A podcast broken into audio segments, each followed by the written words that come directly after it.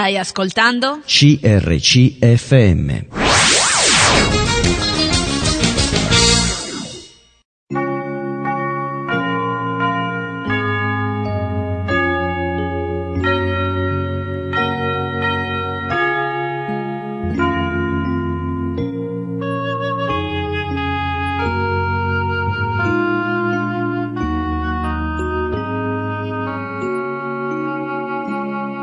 In ogni città, alla domenica, gruppi di credenti si riuniscono per lodare il Signore, condividere le proprie esperienze e ascoltare la sua parola, con espressioni diverse da luogo a luogo. Ogni domenica, alle ore dieci, trasmettiamo uno di questi incontri e presentiamo la realtà evangelica che li dà vita. Ascolteremo ora il culto della Chiesa Cristiana Evangelica Azione Biblica, sita in via Emilio Brusa cinquanta a Torino. Torino è una città italiana di novecentodiecimila abitanti, capoluogo della provincia di Torino e della regione Piemonte. Quarto comune italiano per popolazione dopo Roma, Milano e Napoli, è il terzo polo economico del paese dopo Roma e Milano e seguito da Napoli e Genova. Prima capitale d'Italia dal milleottocentosessantuno al milleottocentosessantacinque, è uno dei maggiori centri universitari, culturali, turistici e scientifici del paese. Il suo agglomerato urbano conta oltre un milione e quattrocentomila abitanti ed è costituito dalle due cinture urbane che si sviluppano intorno al territorio comunale, mentre l'area metropolitana diffusa oscilla tra il un milione e settecentocinquemila abitanti e i due milioni, più del tre per cento della popolazione italiana. I più antichi insediamenti dell'area dell'attuale Torino risalgono al terzo secolo avanti Cristo e si riferiscono a piccoli villaggi di tribù celto-liguri appartenenti al gruppo dei Salassi. Secondo alcune fonti, uno di questi insediamenti, forse Taurasia, avrebbe ostacolato la marcia di Annibale nel suo attacco a Roma attraverso le Alpi, resistendogli per ben tre giorni. L'origine vera e propria della città può essere comunque fatta risalire al castrum costruito durante le guerre galliche di Giulio Cesare. Nel ventinove fu eretta a Colonia con il nome di Augusta Iulia Taurinorum, da cui deriverà poi il nome moderno. Nel trecentododici si svolse la battaglia di Torino tra le truppe di Costantino, uscito poi vincitore, e quelle di Massenzio per la successione alla carica di imperatore romano. Dopo la caduta dell'impero romano, Torino passò sotto il controllo degli Ostrogoti, dei Longobardi e dei Franchi di Carlomagno nel settecentosettantatré. Nel novecentoquaranta fu fondata la Marca di Torino, controllata dalla cosiddetta dinastia arduinica, che attraverso il matrimonio tra la sua ultima discendente Adelaide di Susa con il figlio di Umberto Biancamano, fondatore della Casa Savoia, portò la città sotto l'influenza della dinastia savoiarda. Dopo alterne vicende che videro nei secoli seguenti anche l'elezione della città al libero comune, Torino venne inglobata definitivamente nei possedimenti dei Savoia, che nel frattempo avevano ottenuto l'elevazione al rango di duchi. Nel sedicesimo secolo, dopo una prima fase di occupazione da parte dell'esercito francese, la città divenne capitale del Ducato di Savoia, che precedentemente aveva gravitato su Chambéry, e venne dotata di mura moderne e di una cittadella pentagonale. Il diciassettesimo secolo vide la città e il ducato ingrandirsi con l'acquisizione da parte di quest'ultimo di Asti, del Monferrato e di uno sbocco sul mare, mentre la città usciva dal perimetro delle mura romane. Nel millesettecentosei avvenne l'assedio di Torino da parte delle truppe franco-spagnole. Nonostante ciò, la città e l'esercito piemontese resistettero per centodiciassette giorni, respingendo così l'assedio. Nel millesettecentotredici i duchi di Savoia ottennero il titolo di re, prima di Sicilia e poi di Sardegna, e Torino divenne la capitale del regno. Il congresso di Vienna e la restaurazione diedero al Piemonte, Genova e tutta la Liguria, gettando anche se involontariamente le basi del processo che porterà in poco più di cinquant'anni all'unità d'Italia. Dal milleottocentosessantuno al milleottocentosessantacinque Torino fu la prima capitale del nuovo Stato unitario, per passare poi questo titolo a Firenze e dal milleottocentosettanta a Roma. Nel millenovecentoquarantatré, durante la Seconda Guerra Mondiale, da Torino ebbe inizio un'ondata di scioperi nella grande industria che coinvolse quasi tutto il nord Italia e segnò la ripresa del movimento antifascista. Torino fu ripetutamente bombardata dagli alleati. Il primo attacco ebbe luogo l'undici giugno millenovecentoquaranta e gli ultimi nel millenovecentoquarantacinque. La massima intensità fu raggiunta nel millenovecentoquarantatré. Il venticinque aprile millenovecentoquarantacinque i partigiani entrarono a Torino, ponendo fine alla occupazione nazifascista. Dopo il secondo dopoguerra Torino fu il simbolo della crescita economica dell'Italia, tanto che riuscì ad attirare migliaia di migranti dal sud dell'Italia per via delle richieste di manodopera negli stabilimenti automobilistici. Nel millenovecentosettantaquattro la città raggiunse un milione duecentomila abitanti. Il numero di immigrati fu tanto consistente che l'allora sindaco Diego Novelli definì Torino la terza città meridionale d'Italia per popolazione dopo Napoli e Palermo. Nel febbraio del duemilasei la città ha ospitato i ventesimi Giochi Olimpici Invernali e il mese successivo i noni Giochi Paralimpici Invernali.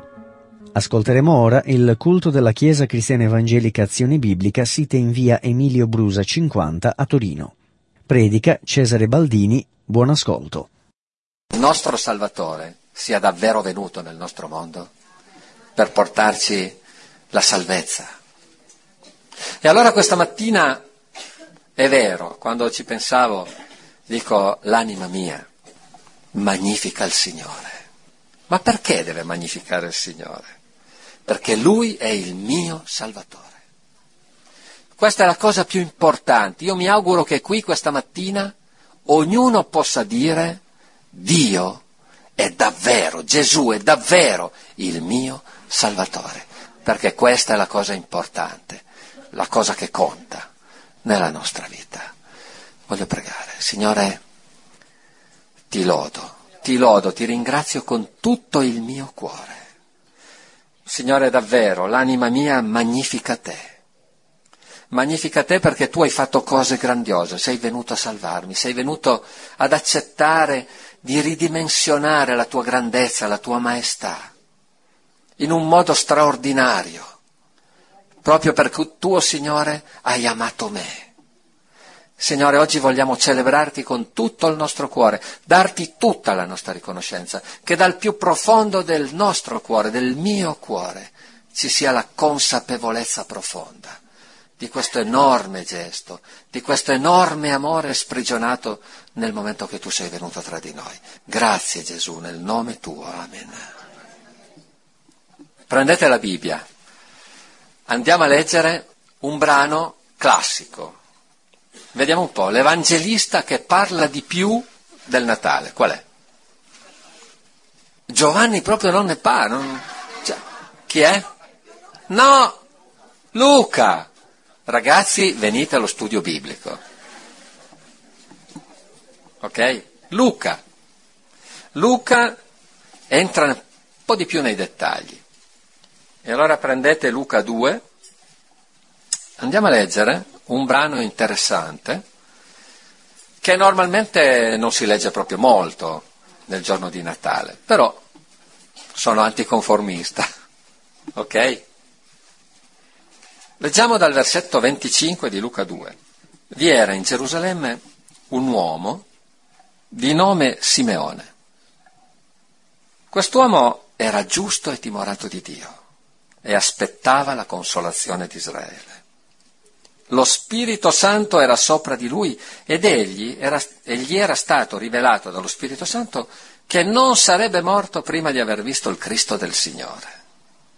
Egli, mosso dallo Spirito, andò nel Tempio e come i genitori vi portavano il bambino Gesù per adempiere a suo riguardo alle prescrizioni della legge, sentite, lo prese in braccio e benedisse Dio dicendo: ora, o mio Signore, tu lascia andare in pace il tuo servo, secondo la tua parola, perché i miei occhi hanno visto la tua salvezza, che hai preparata dinanzi a tutti i popoli, per essere luce da illuminare le genti e gloria del tuo popolo Israele. Il padre e la madre di Gesù restavano meravigliati delle cose che si dicevano di lui. E Simeone li benedisse dicendo a Maria, madre di lui: ecco, egli è posto caduta e rialzamento di molti in Israele, come segno di contraddizione. E a te stessa una spada trafiggerà l'anima, affinché i pensieri di molti cuori siano svelati. Vi era anche Anna, profetessa, figlia di Fanuel della tribù di Aser. Era molto avanti negli anni, dopo, aver, dopo essere vissuta col marito a sette anni dalla sua verginità, era rimasta vedova e aveva raggiunto gli ottantaquattro anni. Non si allontanava mai dal Tempio e serviva Dio notte e giorno con dignità, con digiuni e preghiere. Sopraggiunta in quella stessa ora anche lei lodava Dio, parlava del bambino a tutti quelli che aspettavano la redenzione di Gerusalemme. Che brano questo qui. Vedete, la parola di Dio non finisce mai di stupirsi. Non finisco mai di stupirmi io davanti alla parola di Dio. Fin dalla nascita della storia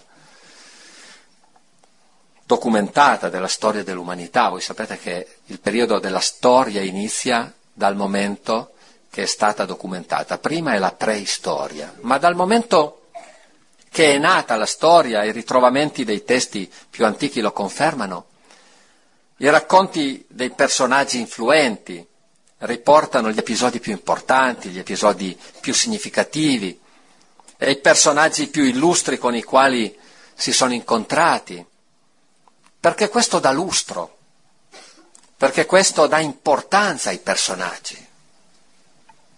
Ma Dio va contro tendenza, è incredibile. Per la venuta del Cristo sulla terra, evento degli eventi, quasi indefinibile per la grandezza che, che vuole esprimere, ha voluto stupirci Dio.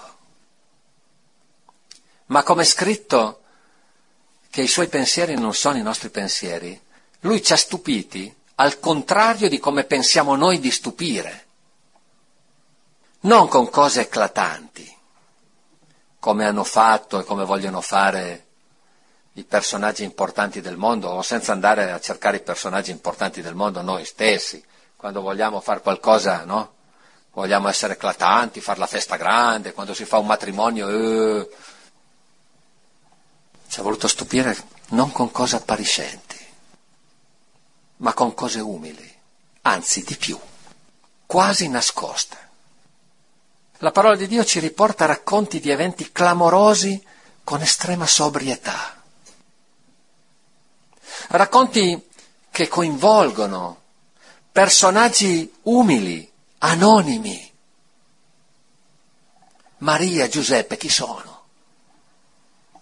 Per il loro tempo, adesso si dice Maria e Giuseppe, sì, i genitori di Gesù. Allora, chi erano? I pastori. Pensate un po', i pastori sono nominati proprio all'inizio della venuta di Gesù. Sapete che i pastori in Israele erano un po' disprezzati, Zaccaria, Elisabetta, eccetera, personaggi che non sono scritti altisonanti nella colonna Traiana a Roma. E il brano che abbiamo letto porta alla ribalta altri due personaggi anonimi, sconosciuti. Non so neanche se allora i personaggi di, di, di, di allora, le persone di Gerusalemme, conoscessero queste persone in maniera così dettagliata. Un uomo di nome Simeone. È interessante perché il concetto di un uomo, quando la Bibbia si esprime così, vuol proprio far vedere l'anonimato di questa persona. Un uomo, Simeone, un uomo Cesare, un uomo Ennio. E poi una donna, Anna, profetessa. Dio ha voluto che un episodio, pensate, della loro vita fosse scritto per sempre nel libro dei libri, per diventare parola di Dio. Un episodio letto da secoli ormai in ogni angolo della terra. È l'evidenza che per Dio non conta il ceto sociale, la notorietà, l'evidenza esteriore, quella alla quale noi teniamo tanto, no? Uno degli aspetti proprio importanti della nostra vita è l'ipocrisia, cioè voler dimostrare, far vedere quello che in realtà non siamo. Ecco, per Dio non è importante comportarci così, perché intanto Lui vede dentro. Io quando guardo qualcuno vedo il viso, vedo la fisionomia, vedo gli occhi, che molte volte sono anche lo specchio dell'anima, si dice, però mi fermo a degli aspetti apparenti. Dio no. Dio riesce ad andare sotto l'involucro. È per Lui. Sono importanti aspetti che per noi invece tante volte sono degradanti. Lui parla di umiltà. Vede cosa c'è nel nostro cuore. Samuele dice: il Signore guarda il cuore, non solo vede, proprio Lui va a cercare cosa c'è nel nostro cuore. Non è che si accontenta di guardarci negli occhi, Lui guarda il cuore, Lui ci guarda negli occhi e attraverso gli occhi scende in basso e va giù. Sentite cosa è detto di Simeone, mi piacerebbe che il Signore potesse dirlo di me. Quest'uomo era giusto e timorato di Dio. Bello, eh? La gente di Gerusalemme gli passava accanto, ma non vedeva che Simeone era giusto e timorato di Dio. Gesù, Dio sì. Anna era una donna anche lei, grande agli occhi di Dio. Non si allontanava mai dal Tempio e serviva Dio notte e giorno, amava Dio col cuore. Fu a loro stranamente. Queste sono le cose eclatanti per Dio, vedete, le cose che gli altri non vedono, Lui li vede. Quelle cose che sono eclatanti per noi non sono molto importanti per Lui, ma le cose che non sono eclatanti per noi, che molte volte noi non vediamo, Lui li vede, sono importanti. E fu a loro che lo Spirito Santo fece delle promesse, pensate. E rivelò chi era veramente quel bambino in braccio ai genitori che stavano entrando nel Tempio. Pensate. C'era una casta religiosa pazzesca, una religione di facciata stupenda. Andavano al Tempio, sacrifici, farisei, sadducei, discussioni teologiche che facevano, poi Gesù li racconta, no? Sanno niente di chi è quel bambino lì. Gesù rivela personalmente le sue cose a coloro che lo cercano davvero. Non c'entra la religione, c'entra il rapporto personale con Dio, l'umiltà del nostro cuore. Ami Dio veramente, Dio si rivela a te. E non è... Guardate che questa roba qui mi fa venire i brividi, è stupendo, ci fa capire delle cose che anche i grandi non capiscono. Mi viene da piangere di gioia, perché Dio è così grande da diventare così piccolo, per rivelarsi a ognuno di noi. Sei disoccupato? Hai problemi di salute? Ti senti emarginato? Per Dio no, quello che conta è il tuo cuore. Sei ricco? Non ha importanza la sua ricchezza, Dio non la guarda. Guarda sempre il tuo cuore e vuole rivelarsi personalmente a te. Ed è stato proprio a loro che Dio si è rivelato. Non era il sommo sacerdote, era un uomo semplice.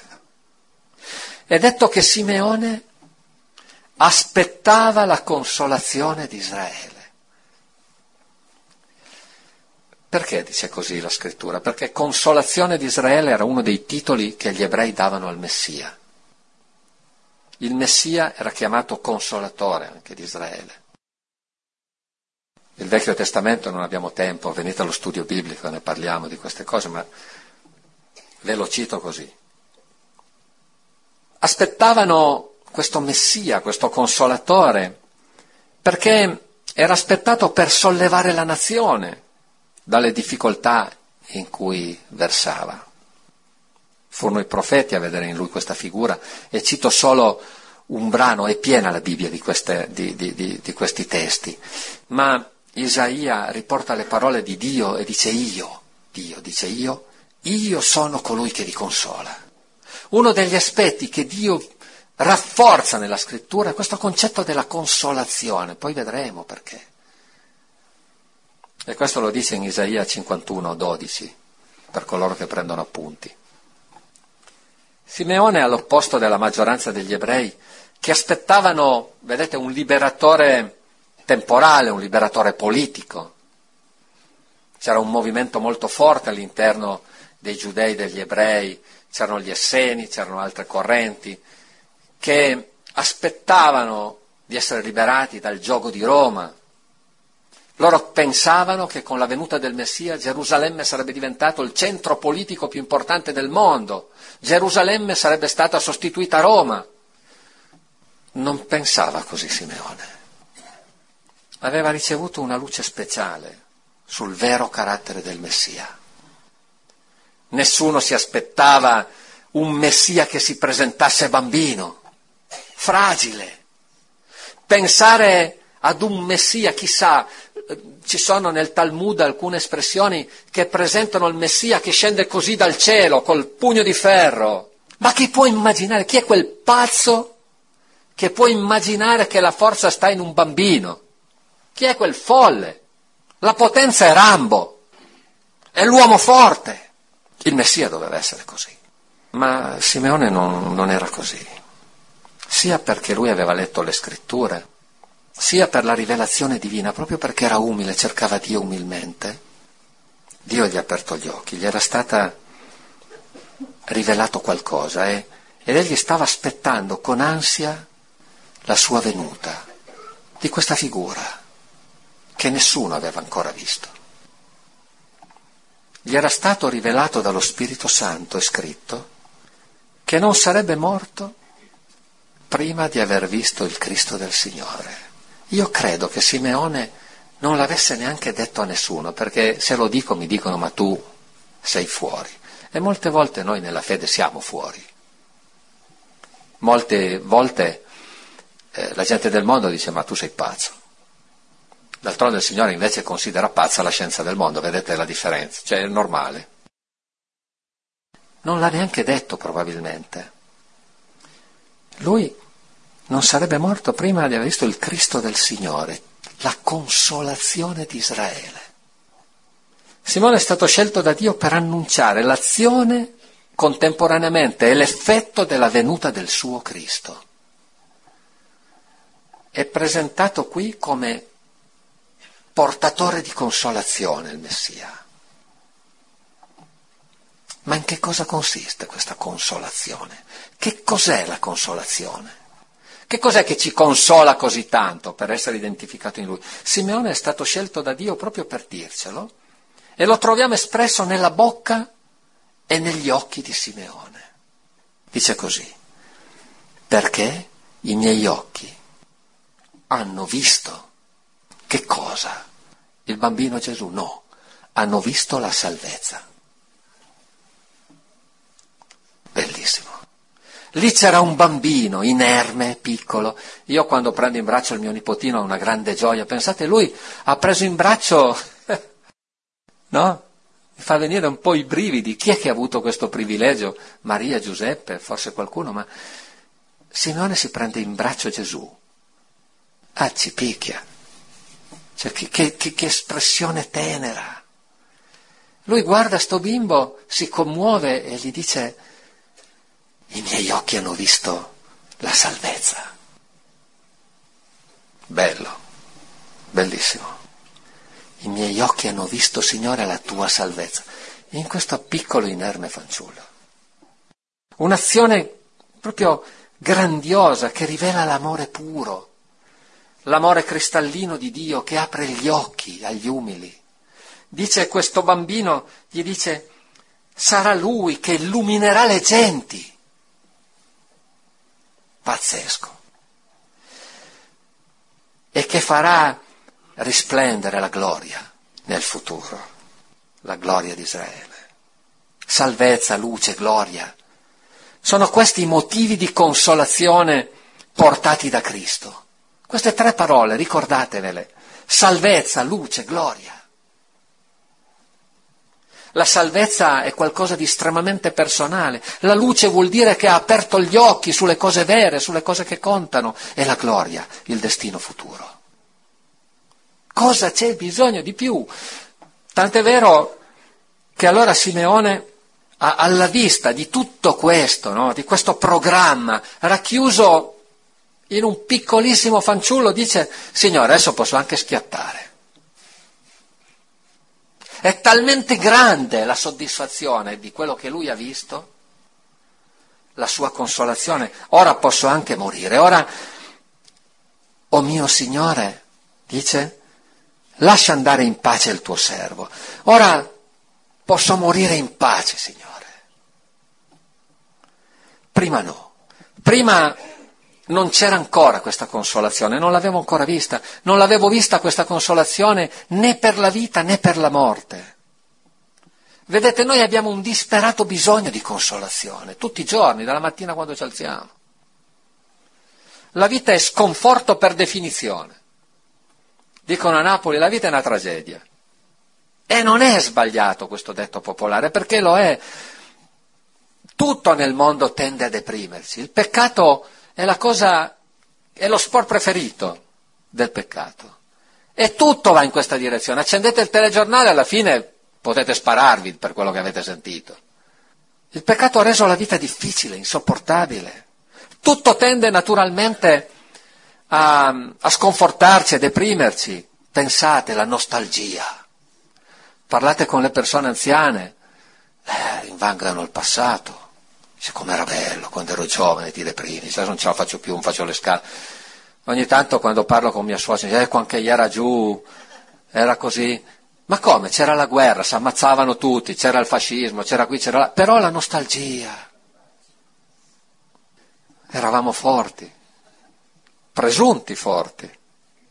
Il passato, il presente, il futuro, le difficoltà, la malattia, le inimicizie, le contese, le paure degli eventi, chissà cosa succederà, se la crisi finisce o non finisce. La lista della sconsolazione è infinita. Ci sono delle persone che sono sconsolate per cose che non capiteranno mai. Il Signore dice, preoccupatevi solo di oggi. Ma sì, ma se domani, allora stai male oggi e domani quella roba lì non succede. Domani stai male, per... stai sempre male, anche se non succedono le cose. L'ansia. Poi, e se poi domani mi viene questo, se poi mi viene quell'altro, la malattia. C'è gente che non va a fare gli esami perché poi se scopro che... Guardate, vi dico io una cosa serena, tranquilla, non sono medico, non... morirete tutti. Probabilmente morirò anch'io. Quindi, sereni, ok? Cristo è venuto per tirarci fuori al di là delle due risate che ci siamo fatti, da questo grande pantano. Cristo ha portato salvezza, anzi... Cristo, dice Simeone, è la salvezza, non l'ha portata, Cristo è la salvezza. E vi dico di più, Cristo è la mia salvezza. E spero che possiate dirlo anche voi. Attraverso Lui si aprono orizzonti nuovi, insperati. Fa luce sulla vita presente, Signore. Illumina le genti. Fa luce sul futuro. Guarda caso stiamo studiando pure l'Apocalisse adesso.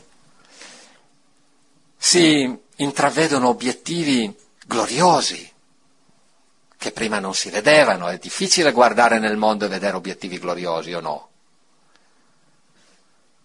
In Cristo sì. Apre gli occhi il Signore e ci fa vedere un futuro che normalmente non si vede. Fa vedere obiettivi stabili, definitivi, concetti certi, di cui noi abbiamo un disperato bisogno. Ci fa vedere delle certezze. La nostra anima ha bisogno di certezze. Degli assoluti che danno stabilità, che danno speranza, che danno speranza certa. In Cristo, vedete, viviamo bene, viviamo consolati. Ma in Cristo moriamo anche bene, nella prospettiva della vita eterna. L'angelo, immerso nella gloria del Signore, disse ai pastori quando venne, io vi porto la buona notizia, la buona notizia, la più grande, di una grande gioia. Tante volte noi ci perdiamo in mezzo alle... Però vorrei che oggi sentissimo la grande gioia. Oggi, pensate che nella parola di Dio ogni parola è ispirata. Oggi, dice, cosa vuol dire oggi? È importante. Perché è importante? È la definizione del tempo. Oggi, il giorno de, di quel Natale, Dio diventa uomo, capite? È ridimensionato nel tempo. Lui arriva dall'eternità. Per la prima volta è stato detto di Dio oggi. Cos'è oggi per Dio? Oggi. Definizione di tempo. Cristo che entra nel tempo. Fatto reale, storico. Nella città di Davide, spazio, luogo.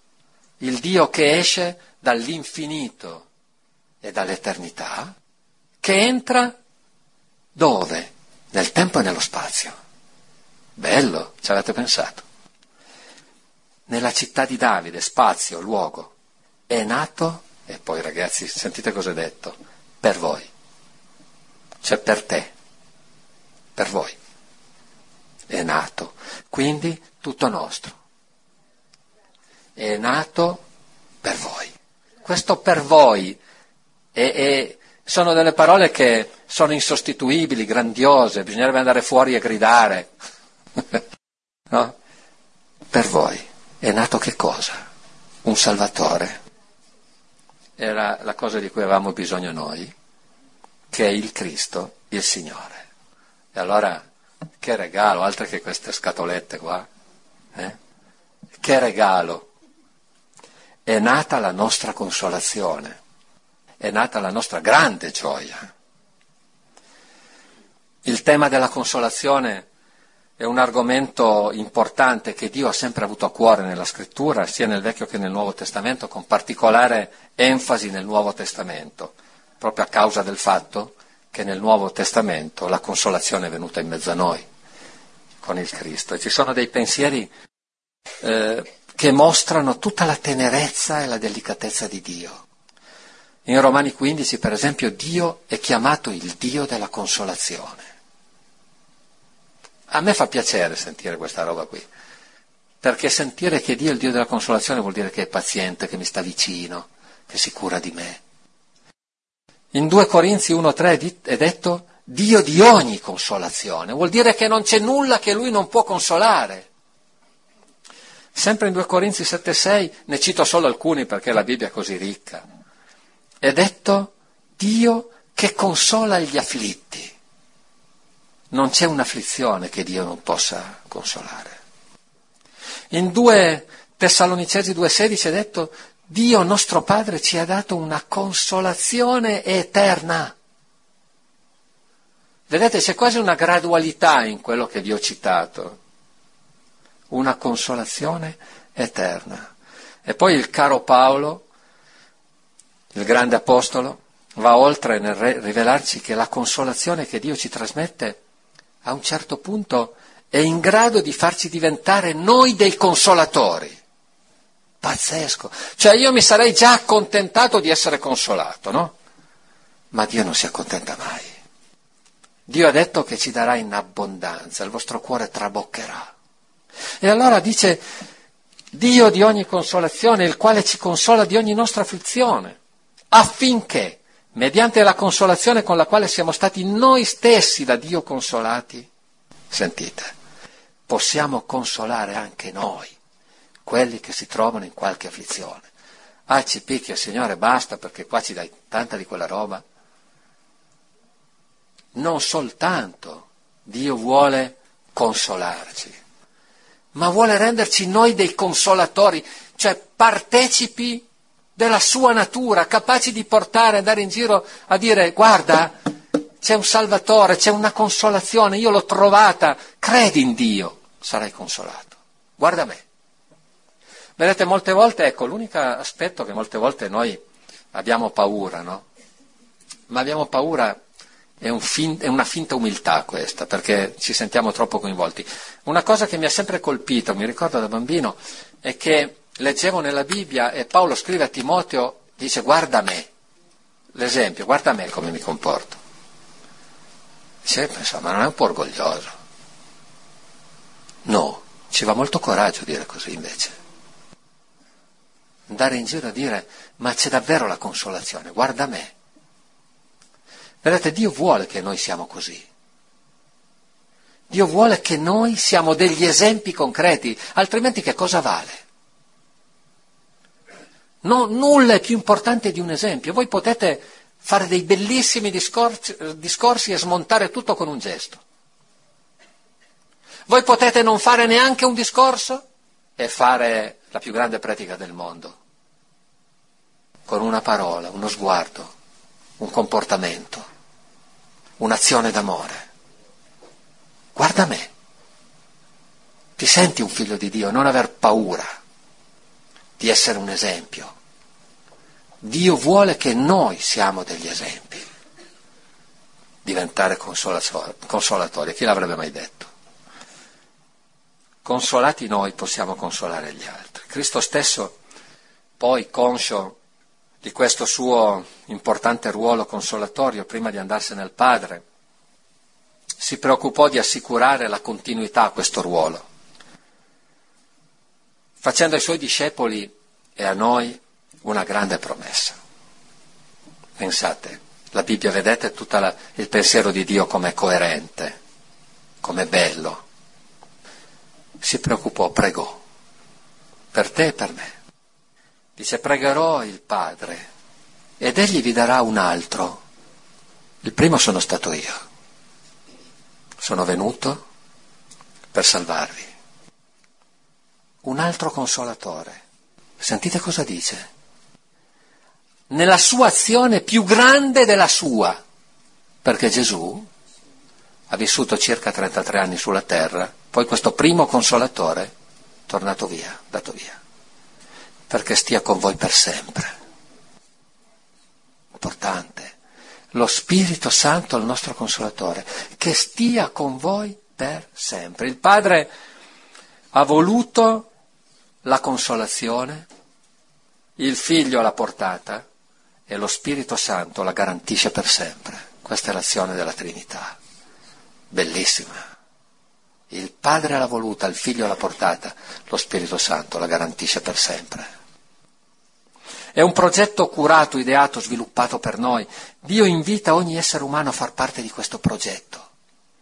Simeone, alla vista del bambino Gesù, esclamò: «I miei occhi hanno visto la salvezza». E il suo cuore fu consolato per sempre. Per sempre. Simeone non ha più avuto bisogno di niente altro. Non gli importava più se a Gerusalemme in quel momento c'erano i romani. Quello che conta per lui è la sua vita, consolato per sempre. Il Natale, il Natale vero, il Natale della Scrittura è la rivelazione della consolazione divina. Non lasciamoci travolgere dagli infiniti messaggi fuorvianti o dai buonismi che ci distraggono dalla realtà. Non lasciamoci neanche più intristire da che cosa succede intorno a noi, perché se non portiamo noi la grande gioia, chi la porta? Se non siamo noi il messaggio alternativo, chi, chi ce l'ha? L'angelo disse ai pastori che era portatore di una notizia di grande gioia. Gioiamo nel ricordo di questo. Questi giorni siano momenti di gioia, perché il primo Natale ci ricorda la salvezza. Una salvezza che ci rincuora, che ci consola. Dice: ma chi vi strapperà dalla mia mano? Né morte né vita, niente, niente, niente. Se siamo in Cristo, siamo in Cristo per sempre, punto e basta, capo, finita lì. Questa è la consolazione. Tra un po' di anni noi non ci saremo più. E nessuno si ricorderà di noi. Scordatevelo, eh. Poi i nostri figli, poi finito. I miliardi di persone che sono passati sulla terra, ma chi lo sa, chi sono, dove sono? Sapere che in Dio invece noi abbiamo un'entità precisa. Sapere che per Dio siamo importanti.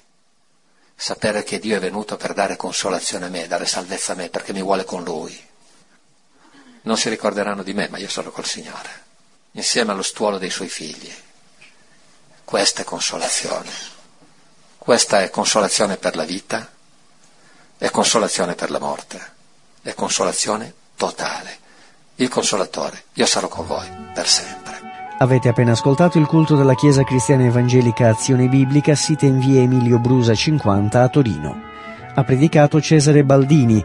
La Chiesa Cristiana Evangelica si riunisce la domenica con il culto di adorazione alle ore nove e quarantacinque. Il mercoledì la riunione di preghiera invece è alle ore diciotto. Per contatti si può telefonare al tre quattro nove novantasei zero cinque quattrocentonovantaquattro, ripeto tre quattro nove novantasei zero cinque quattrocentonovantaquattro, oppure scrivere una mail a d d zolfi chiocciola tiscali punto it. Vi auguriamo un buon proseguimento nell'ascolto dei nostri programmi.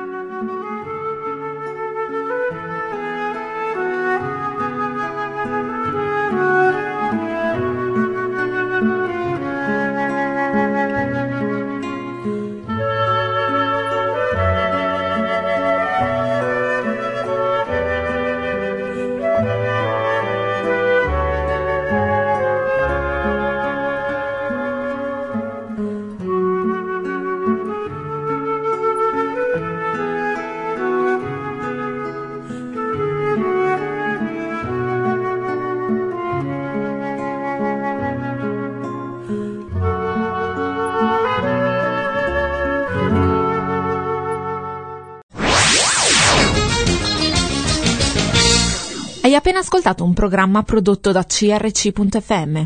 Se hai apprezzato quello che hai ascoltato, considera di sostenere il tuo programma preferito. Visita il sito w w w punto c r c punto f m e ricorda, il tuo sostegno è prezioso.